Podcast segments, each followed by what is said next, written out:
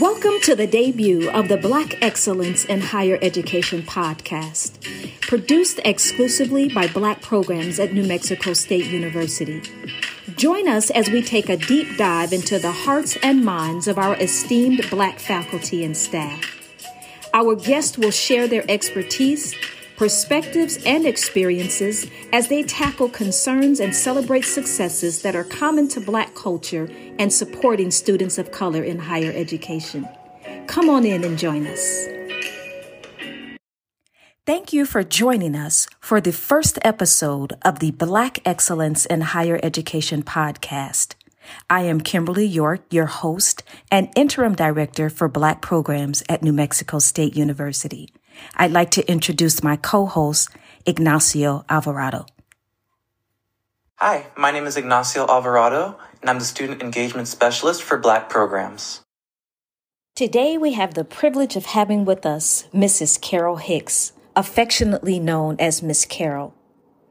Carol is the Director of TRIO Student Support Services Program here at NMSU. I can tell you firsthand that she is a woman who is most comfortable behind the scenes, but has provided years of valuable support and resources to students and faculty and staff on our campus. I first met uh, Miss Carol back in 2016 when I was a volunteer with Black Programs. She and I would um, dare to venture into the student culture um, during the Friday evening Let Let's Talk About It sessions that were hosted by uh, Black Programs and uh, the Black Student Association.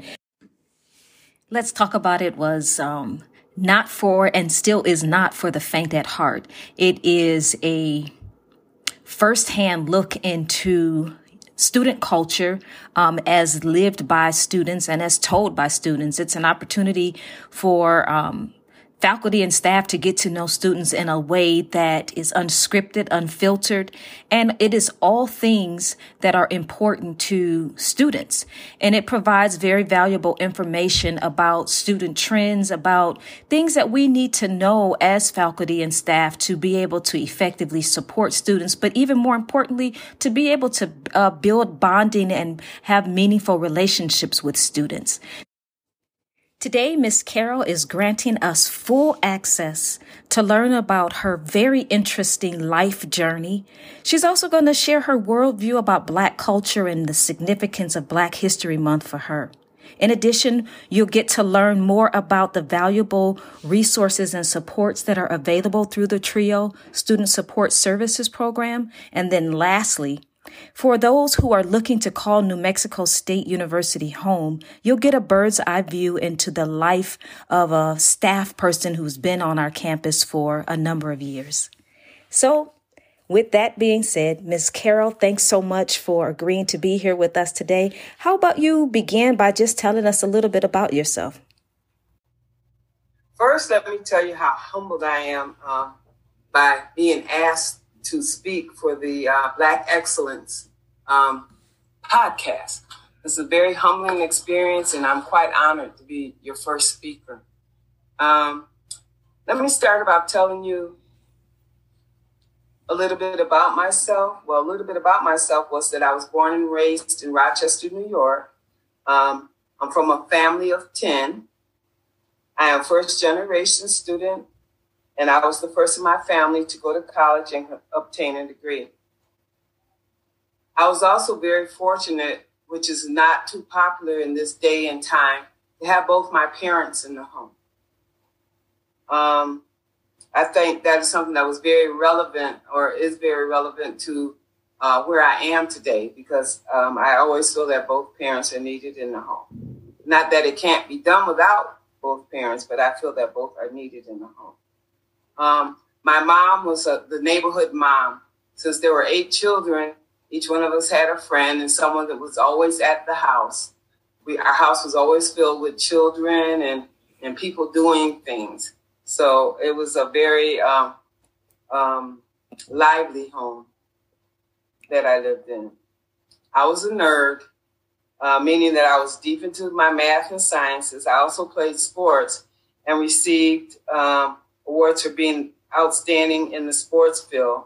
Um, I received the award for being an outstanding senior. Um, I played, my most popular sport was a sport called field hockey. My degree, my degree is in, is in education, K through high school, physical education, special education. Then I have a master's in special ed and, and I am a diagnostician. I consider myself resilient in life lessons, pretty much. And and that's my background. Wow, Miss Carol, I had no idea that you were such a sports buff. Can you talk a little bit more about Rochester and what brought you all the way from upstate New York to the humble city of Las Cruces, New Mexico? Well, I love to travel and I've been a lot of places. Okay. Um, like I say, most of my life, I, I started in Rochester. By while in Rochester, I visited a lot of states within the United States. Um, with that, I also had the opportunity to to go overseas and live overseas in Italy, Germany, um, and had different uh, opportunities in, in, those areas. Um, when my my husband was a military husband, so when we got ready to leave the military, we had to decide where we wanted to settle. Okay. Um, at that time, we had one child, and we decided that we were going to settle we had visited El Paso while we were dating. Uh, and we decided that that's where we were going to settle. We knew we didn't want to take our children back to New York because the life was too fast and it was just too much um, street life going on there. And so we wanted to bring our, our children, who were also used to a what we call a multicultural lifestyle, um, back to a place that was multicultural, and also to to you know, um, a little slower with what's what's going on in life and in the streets, um, and more to me a more protected environment. And so we decided to settle in uh, El Paso, Texas. I also had a sister living there at the time, and, and that helped being closer to family. Nice, nice. So you talked a little bit about being a first generation college student. Can you expand upon what gave you the motivation to want to pursue college when you had never seen that done before? First, um, Trio planted the seed. They planted the seed. Um, I was always told I was going to be successful academic because, like I said, I was a nerd. I, I you know, I was the only female in my science classes, math classes, really high aptitude for those type of things. And so what Trio did was they planted the seed. They let me know. I was always told that I was going to be there, but Trio showed me how. Okay. Um, it wasn't always assumed. Um, when I first started college, I went, like I said, I was a nerd. And so as far as social activities, there were none. I was strictly book, book learning. Um, once I started college, I learned social activities. Okay. So what made me stick to it was the fact that I knew that I could do it. There was no reason for me not to be able to achieve. I always told my children, it's one thing to have the ability and not use it and not have the ability and can't do it. Okay. So I always feel like if you have the ability, you must use it. Okay. And so with that, and that was one thing that trio again instilled in me. Um, with that, I felt like, um, as again, that, that each challenge was a challenge. And so I had to be resilient in my pursuit of my degree. And so, um, I met each challenge. I mean, I had challenges like I would, um, financial aid, um, they told me that um, I qualified and I started school and I, I went to school. And um, each time I went to the financial aid office, I left crying because I never had any money. And when I said I didn't have any money, they would tell me, oh, your parents make too much. No, you're, you're not eligible for financial aid. But yet the federal government was telling me something different. Um, later to find out that the particular college I was um, attending at that time um, during that time, uh, later got um, were indicted for mishandling financial aid funds in that they were taking funds from students without students' knowledge. We were signing off for loans and never received them. Um, those type. And so, yes, it's been a long journey. And like I say, there were different challenges, but I always knew because of what TRIO instilled in me that I would get my degree. And once I completed my undergrad, I went right on and completed the master's. It was like, it, it was a no brainer. Thanks for that insight into how TRIO served as a valuable support to you. Can you remind us uh, what your degrees are, Miss Carol? Uh, mostly in education, uh, special ed, um, elementary ed, secondary education, physical education, and then I have a master's in special ed with the emphasis, well, I have a certification as a diagnostician. So describe your role at NMSU in the NMSU ecosystem and, you know, what led, what's, what do you do for TRIO, if you don't mind? Yeah, I'm the director for the TRIO Student Support Services Program here at NMSU. Um, what you will learn is there's more than one TRIO program here at NMSU. We have the high school programs, TRIO Rebound programs as well. Can you hear me? Oh, as well as the college programs, uh, TRIO Student Support Services, and we have a STEM H TRIO Student Support Service program, which serves uh, um, students who are in the sciences as well as um, engineering. Um, my role, first of all, I've been with TRIO for 39 years throughout my career at different universities, Rochester Institute of Technology, um, University of Texas at El Paso, Monroe Community College, and um, finally here at New Mexico State University. Um, TRIO is a program that, to me, helps to empower and support first generation students with disabilities and low income. Um, they help to help them to persist and be successful in their post-secondary completion. Um, what we try to do is empower students to take responsibility for their education through a series of support services. We try to take a holistic approach when looking at these students, looking at their academic challenges, financial challenges, life challenges, and provides tools to assist them in having resilience to continue and complete their goals. Um, I serve on committees and endeavors that support this mission. Uh, and to me, this is a life mission. Um, knowing what I went through in undergrad and, and, and the challenges that I had, um, and what people don't know, it took me, what, I would say about 15 years to receive my bachelor's degree. Again, working through the bureaucracy going from one school in one place and going to another school ready to complete my degree, and then finding out they had me start all over. Okay? So, again, TRIO is there to assist students and to empower students to take responsible for their education. You don't know what you don't know.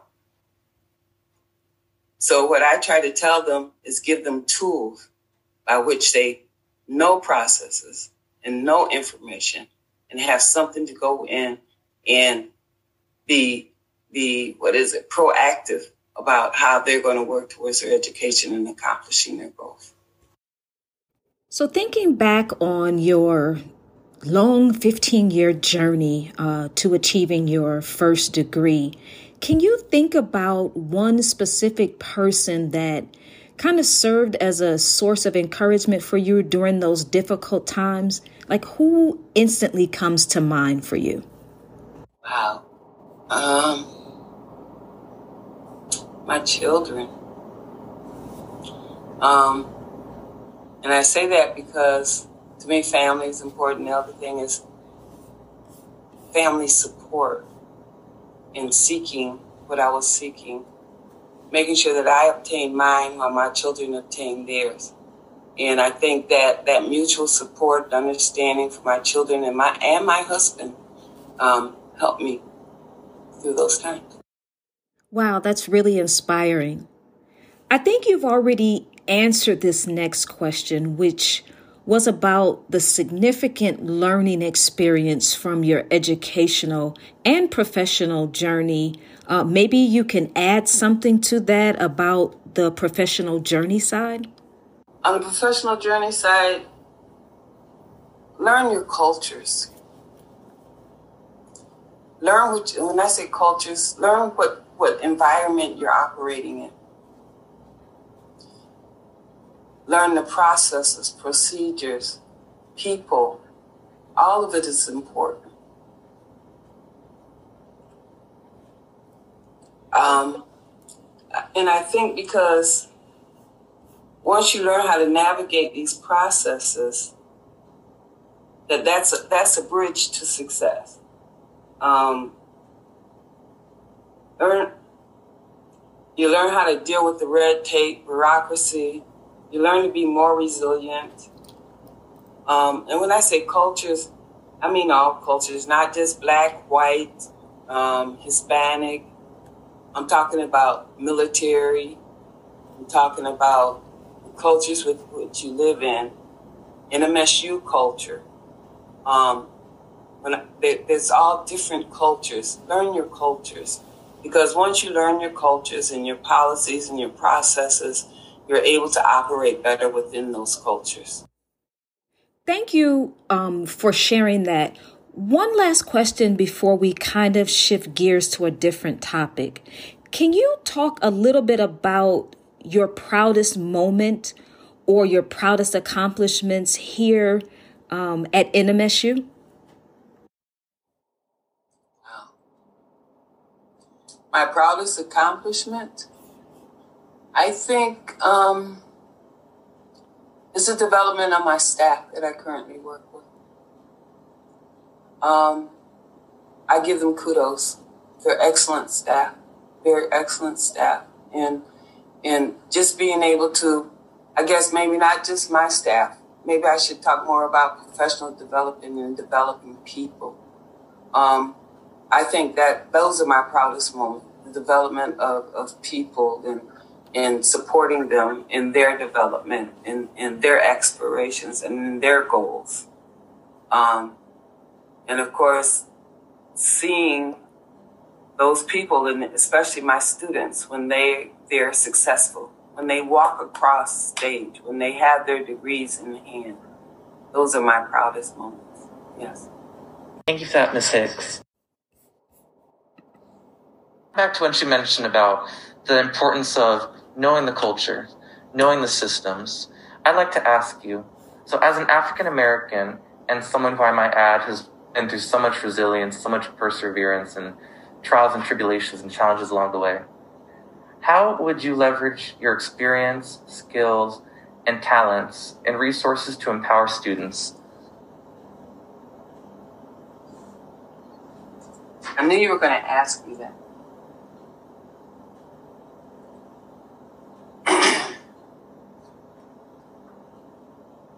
I think I'm doing that now based on, again, like you said, my experience, my skills, I'm relaying those those to students in that one supporting them.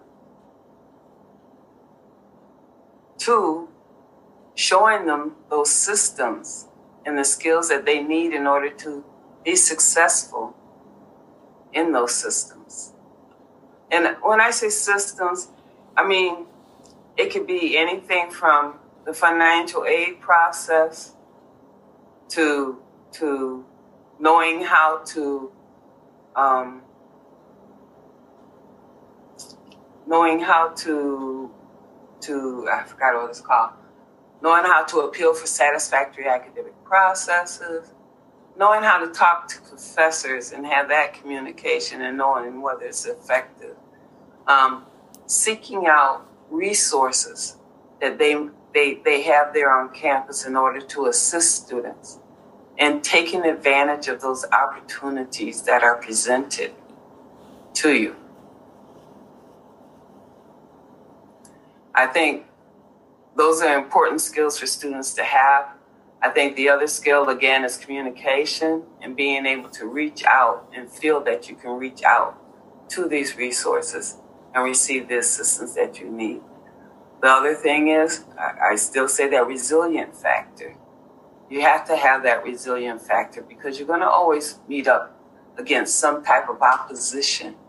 But knowing how to work your way through that opposition is what's important.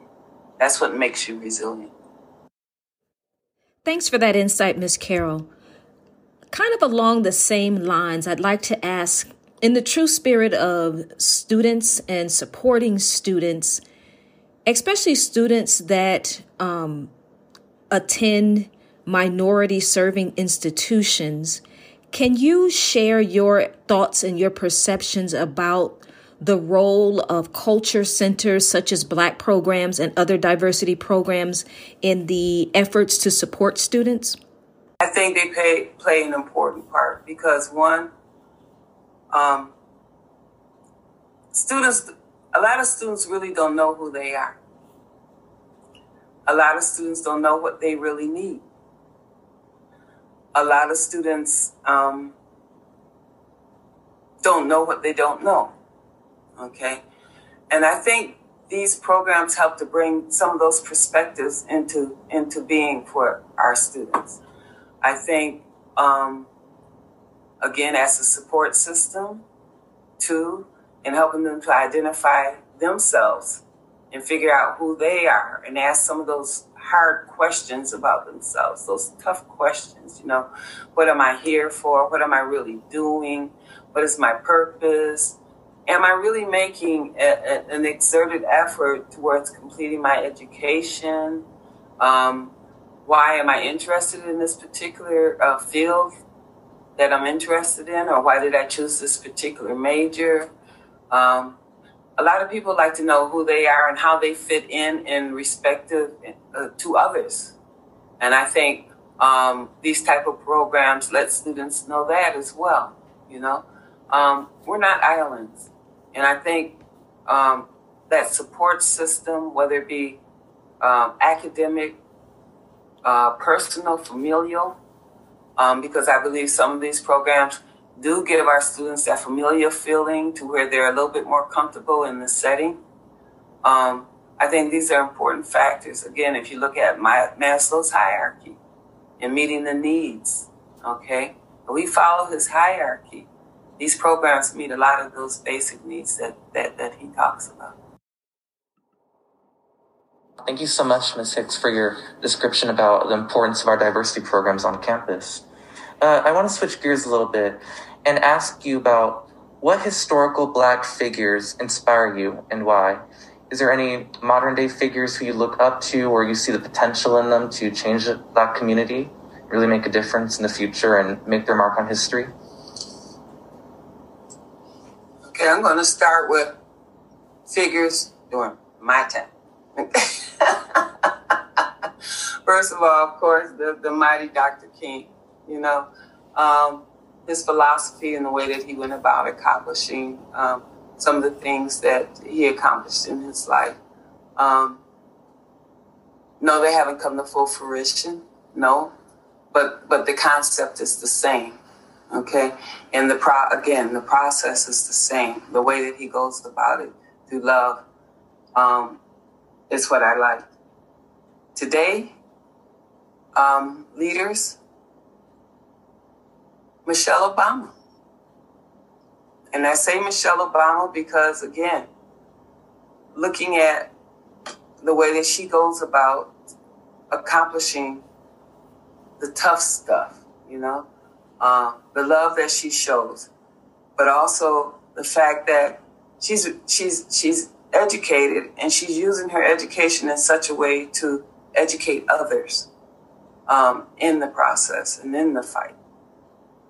Um, I think she's, um, well, I know she's very highly respected, but I think she's also very, very smart and calculating on how she moves. And so I, I respect her quite a bit. I definitely echo your sentiments about uh, Michelle Obama. Uh, for many of us, she will forever be our first lady. And I think that there is a lot to be said about the level of intelligence and the level of grace that she operates in. And I think that we can all learn some valuable lessons for her about how to be inclusive um, while yet remaining true to your own culture. It reminds me of the quote, and please forgive me, I don't know it by heart. Um, Cesar Chavez talks about um, honoring and, you know, taking pride in one's own culture doesn't mean that you have to denounce or demean another culture. So I definitely um, appreciate your perspective on Mrs. Um, Obama.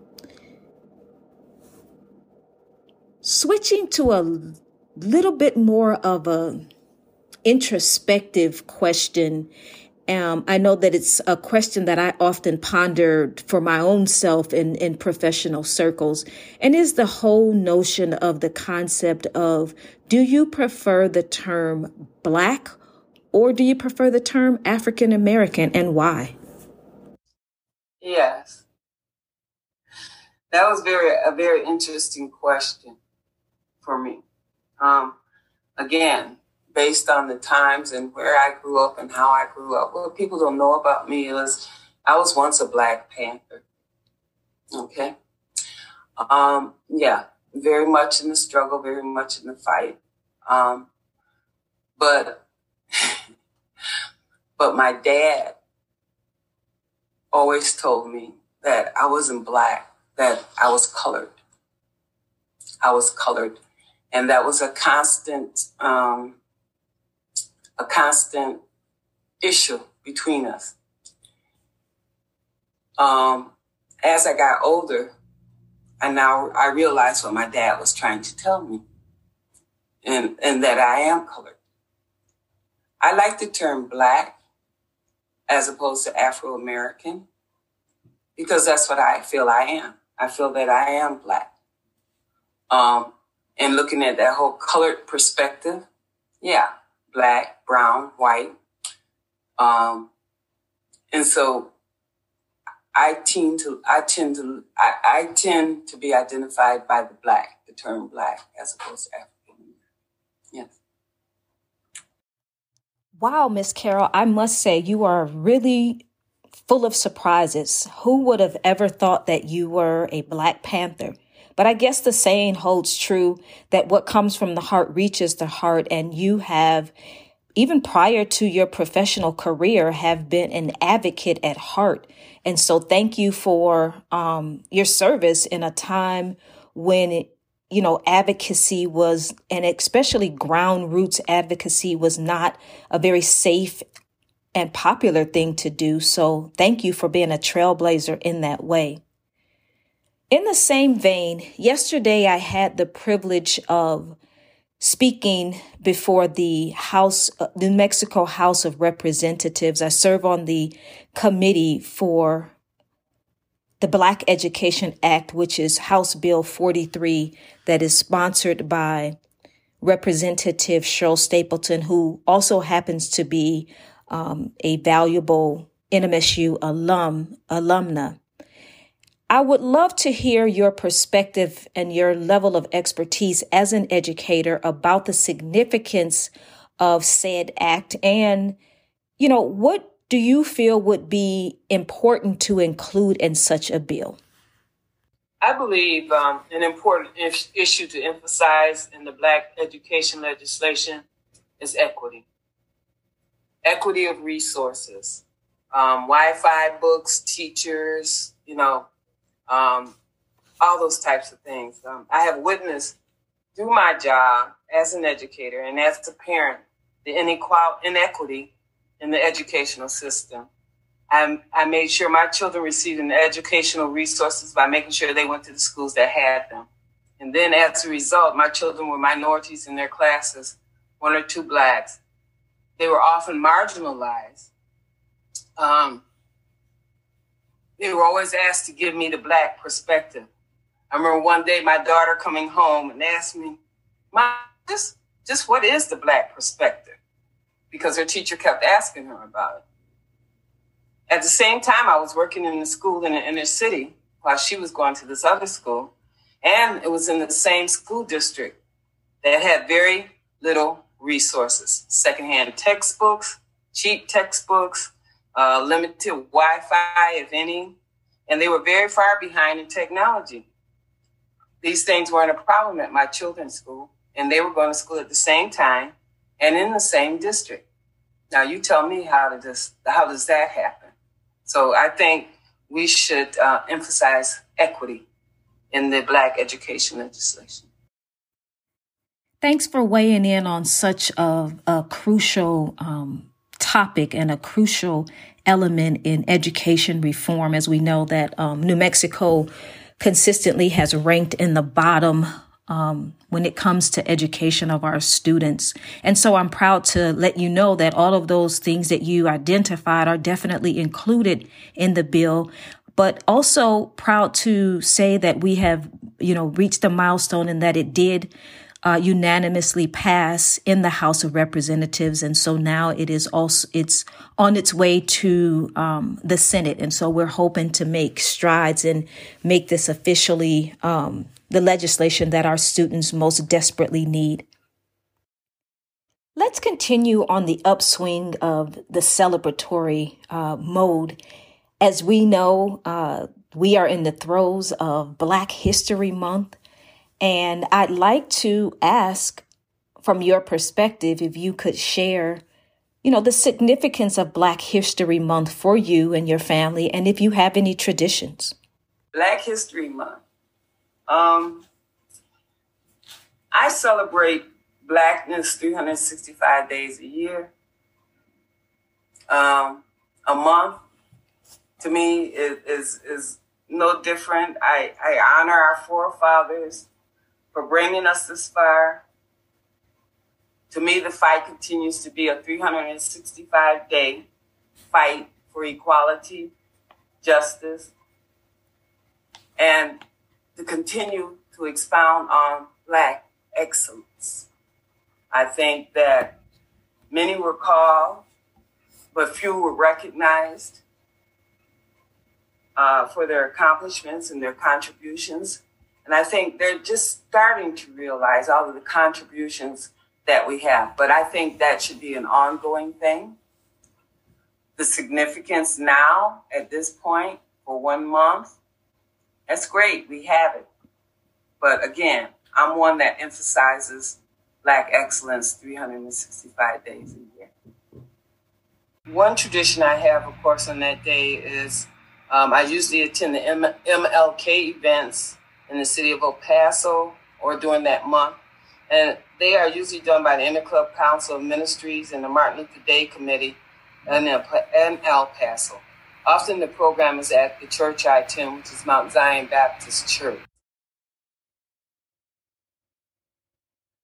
Thank you, Ms. Hicks.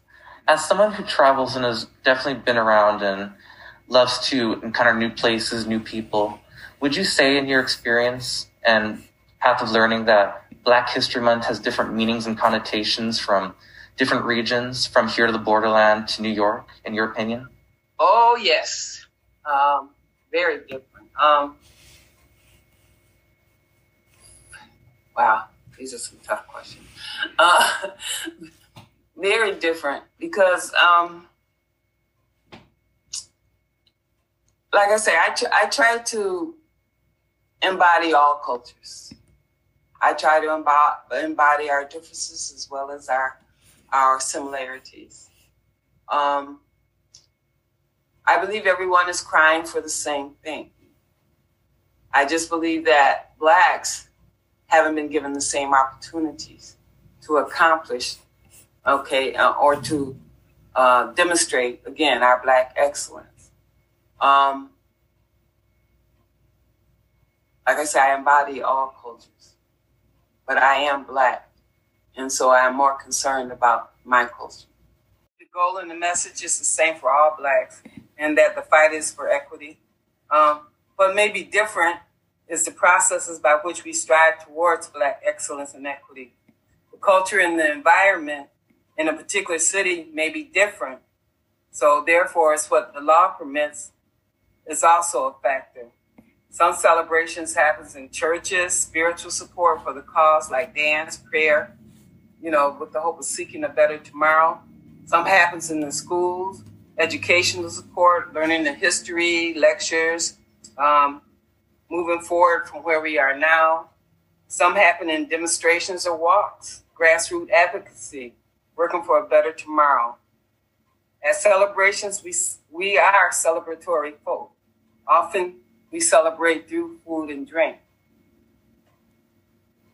So different celebrations for different areas of the country, yes. Thank you.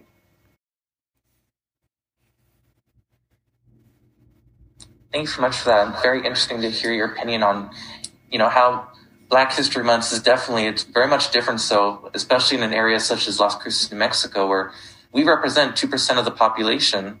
So, you know, I think it's very important and insightful to see how, you know, Black History Month is different from place to place. Especially for me, I've spent my entire life in this area, so I know Black History Month as it's celebrated here, but I don't know how it's celebrated in certain parts of the country. So, thank you for highlighting that.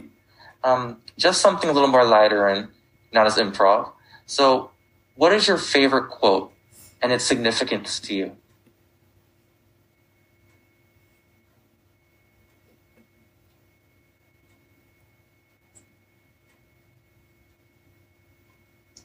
My favorite quote is Proverbs 15. And it says, A gentle ass answer turns away wrath, but a harsh words stirs up anger. It's much longer than that. There's more to it. But basically what it's saying is we have to be careful with our words. We have to be careful with our words. We have to be careful about how we, what we say, how we say, who we say it to. Um, we have to be careful. We have to be sensitive, okay, to to others. What I call spirit, okay. To me, a student not knowing what they're going through at that present moment, and then being faced with something else that they never expected while attending class, okay. I.e., a student that morning father passed away, but still ended up going to class. Okay? Gets to class, professor comes down on him about something. Okay? Builds up to even a bigger escalation of things. We have to be very careful with our words and how we express ourselves, what we say to our students, to each other. Um, we're in a time now where, in light of what's going on to the world, with the world, it's crazy. It's really crazy right now. But have we lost our humanity? No, we haven't lost our humanity. And that's the one thing that we have to hold on to. I don't care what color you are. Okay? And so just common courtesy and, and, and common respect, what I call mutual respect towards one another, I think is, is, is lacking. And I think we need to revisit that. Thanks so much for that, Ms. Carol. I could not agree more that mutual respect is definitely a common ground that we all need to strive to operate from. I wanted to circle back just a little bit uh, to your discussion about being a Black Panther. I'm just reminded that just recently, uh, Angela Davis, a notable Black Panther celebrated her 77th birthday.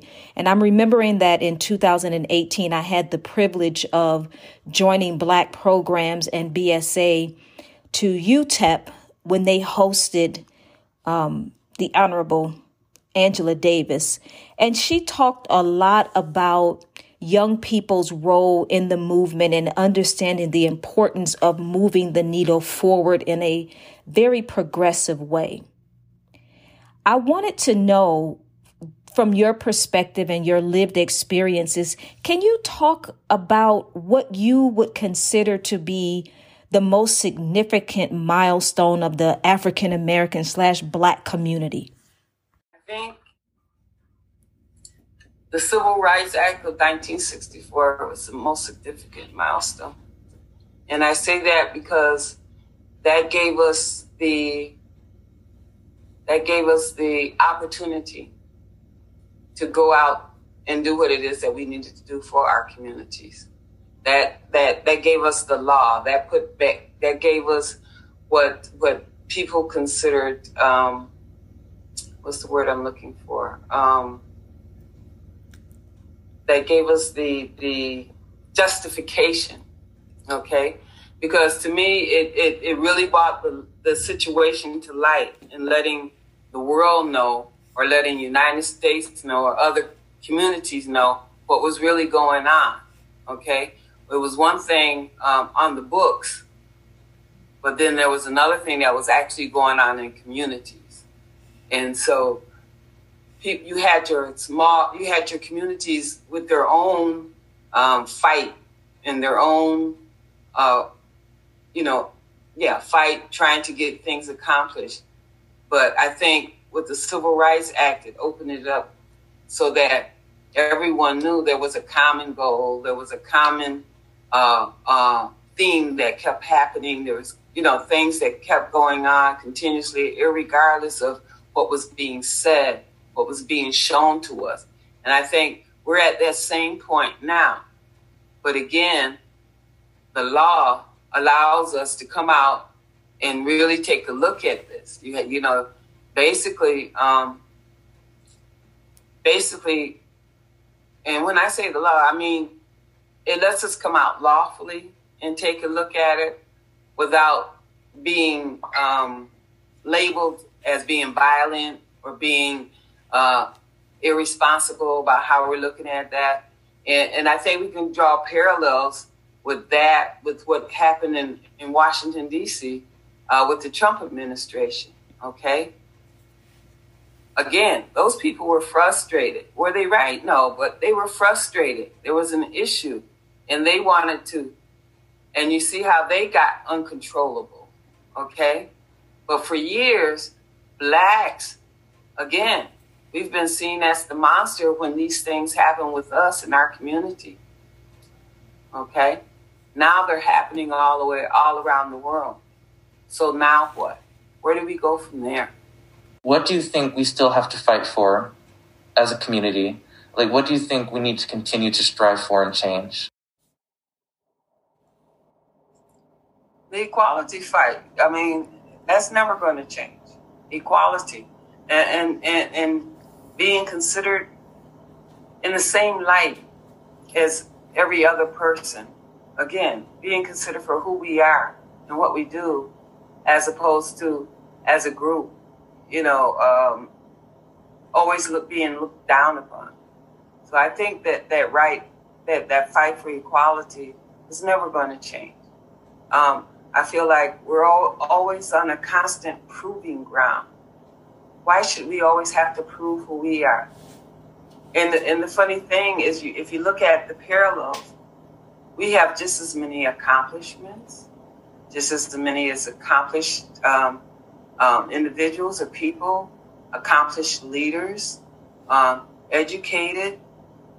Um, why should there be a constant fight or struggle to prove who we are as Black people? Does any other group have to do that?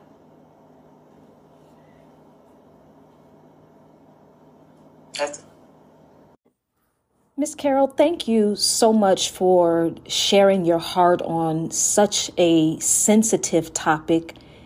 I think that it warrants a moment of pause for everybody listening, including myself, just to pause and just ponder the weight of what you shared and also to think about our own positions and how we can contribute to meaningful conversations around this topic of equity and inclusion. And I know that on our campus, we are a double minority serving institution. And so we are in a very unique position to consider the lived experiences, you know, listening intentfully to understand and be empathetic. And I, I, can't say that everybody will understand because that's not always possible, but but listening with an empathetic ear to for the point and the purpose of at least considering how we can work together to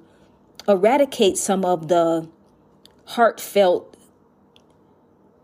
experiences.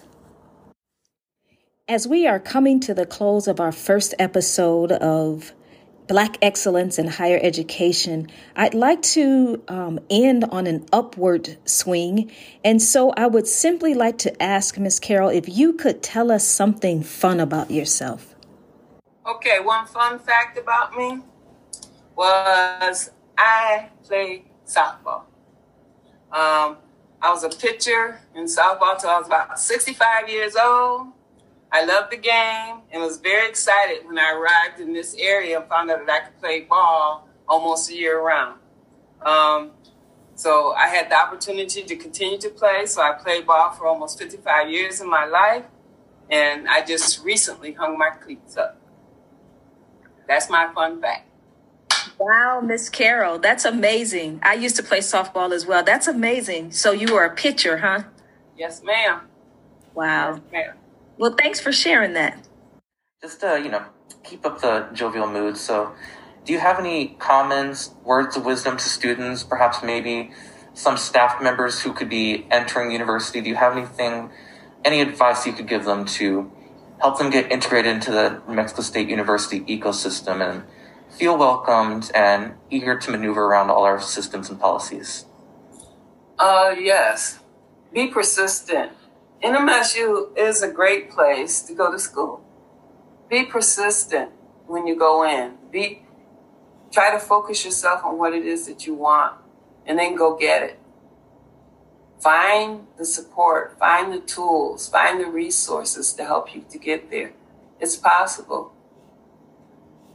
NMSU basically have great intentions as far as helping you to succeed and to receive your degree.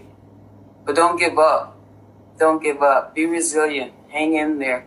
You can do it. And like I say, it's a great place to be.